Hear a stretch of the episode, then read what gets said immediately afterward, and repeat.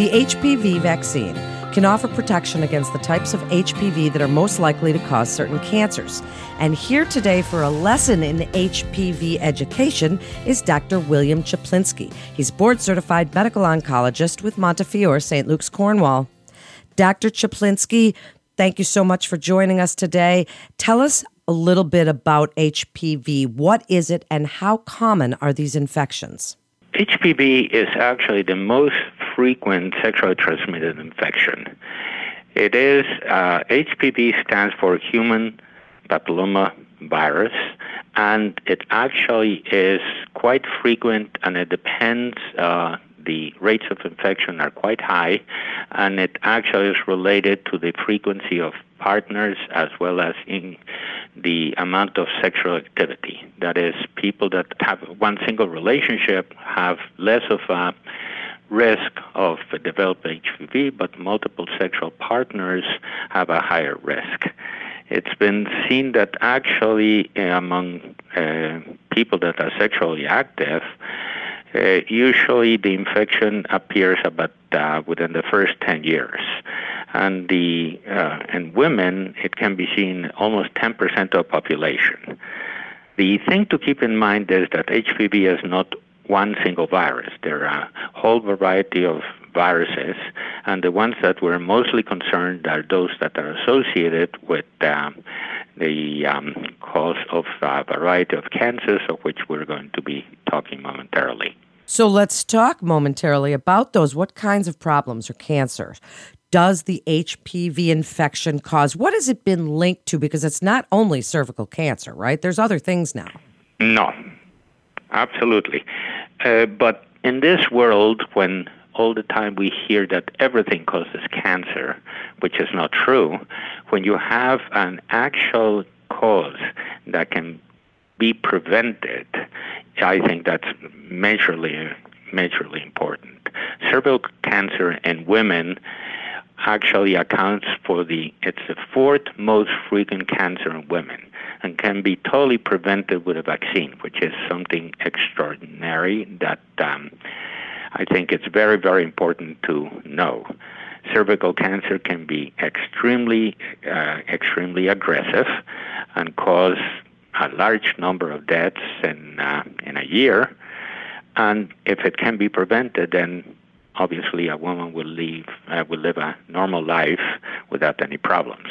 Now, cervical uh, cancer is not associated with um, all types of HPV, but there are at least four types of uh, HPV that are known as the number 6, 11, 16, and 18, which are associated with um, cervical carcinoma. As a matter of fact, HPV 16 accounts for at least half of all the cervical cancers. The reason I'm mentioning those numbers is not so much for people to memorize, but that the vaccine specifically will prevent infection with these types and therefore will prevent cancer. However, this is not the only type of cancer associated uh, with it. The other thing that the other type of cancer that we see quite frequently that is HPV associated is oropharyngeal cancer. That is cancers of the tongue, cancers of the tonsil, and those are increasing in frequency. It used to be that HPV was not a frequent cause, but uh, and that smoking was the main uh, element causing but right now, most of the oropharyngeal cancers are actually being seen with associated HPV. In men, uh, cancers of the um, uh, penis, uh, also associated with HPV, and uh, another type of cancer that's uh, relatively infrequent, but that we can see uh, that's HPV associated, are cancers of the anal canal not of the uh, colon, but around the anus. And those are usually um, HPV related. So as we can see, we have a variety of cancers that are absolutely preventable if the um, uh, people are vaccinated, ideally before they become sexually active. So this should be something that pediatricians should bring up with uh, patients and family somewhere um, be, before the age of 12. Wow, that was an excellent explanation, Dr. Cieplinski. So, if somebody does get HPV, sexually transmitted, are there treatment options? I want to talk a little bit more about the vaccine, and it is amazing that this is a, a prevention for certain types of cancers, which many people don't realize. But if they do have HPV, is this a treatable condition? HPV uh, can be treated, but that the interesting thing is that just because somebody becomes infected with it doesn't mean that they're going to have it for life.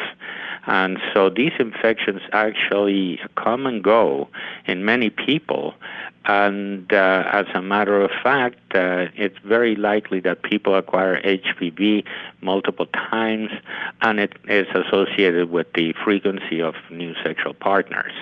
Another thing that we have to keep in mind is that the fact is men and women carry it. So if a woman um, has HPV infection, which actually disappears, she can be reinfected, and the same goes for the man. Uh, the, the role of the vaccine is actually to prevent the infection with the types associated mostly with cancer. We're not trying to prevent HPV uh, in everybody because it's close to impossible. Just like uh, when we get flu vaccines in the winter, we don't get um, a vaccine that covers all of the flu viruses because that would be impossible. Uh, we choose for those flu uh, viruses that are most likely to be the ones that uh, will attack in that uh, winter. The same goes for HPV. Uh, the vaccine is to prevent infection, either acute or chronic, with the one that may stay there and eventually develop a cancer.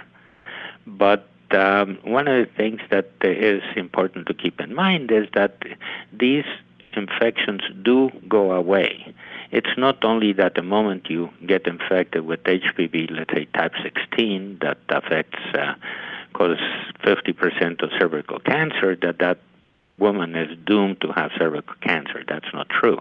There are other reasons, uh, tendency uh, to develop cancer, family history, all of those are important elements. But uh, the vaccine will prevent infections with the ones that are dangerous in the long term.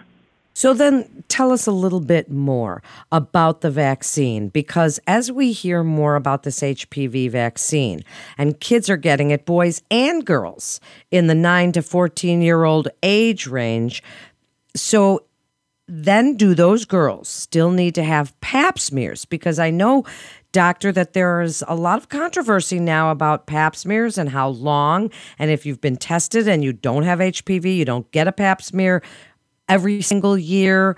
Or if you have gotten the vaccine, just clear a little bit of that up for us. Well, I'm not a gynecologist, I'm a medical oncologist. But uh, there is no question that if the uh, young woman or man get the vaccine at the right time, that means that uh, they will not get infected with a type of HPV that can cause cancer. But that does not necessarily rule out that there may be infections with HPV that may be symptomatic. As a matter of fact, the HPV not only affects the genital tract, uh, the oropharyngeal uh, tract, but other types of HPV um, viruses can cause what are called um, common warts and these can be present in the perianal area. And um, sometimes uh, there are plantar warts. There are other type of uh, infections that can be seen with other HPV um, uh, viruses.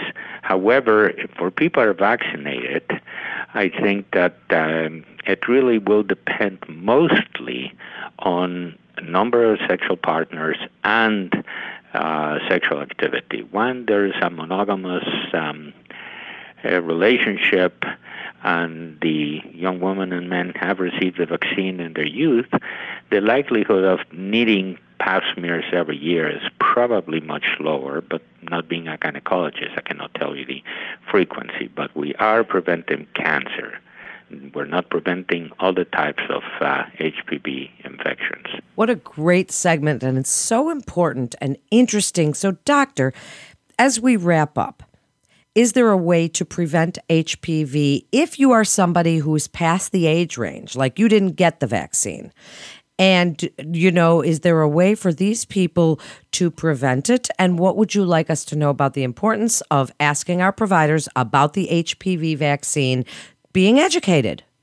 I think it's important because it does not necessarily mean that if somebody has had multiple sexual partners, has had HPV in the past, that doesn't mean that you cannot uh, prevent and give a vaccine at um, age uh, initially this was described to be given before age 26. Right now, it's being given ideally between um, 10 and 14, which is the right age.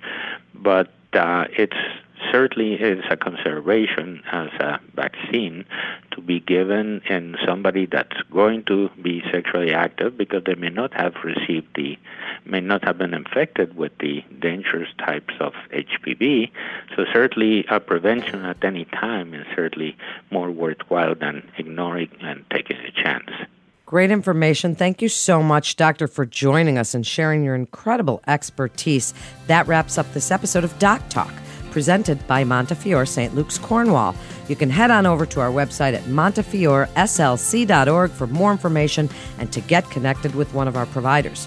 If you found this podcast as informative as I did, please share. Share with your friends and family, share on social media, because that way we all learn from the experts like Dr. Cieplinski at Montefiore St. Luke's Cornwall together. And be sure not to miss all the other fascinating podcasts in our library.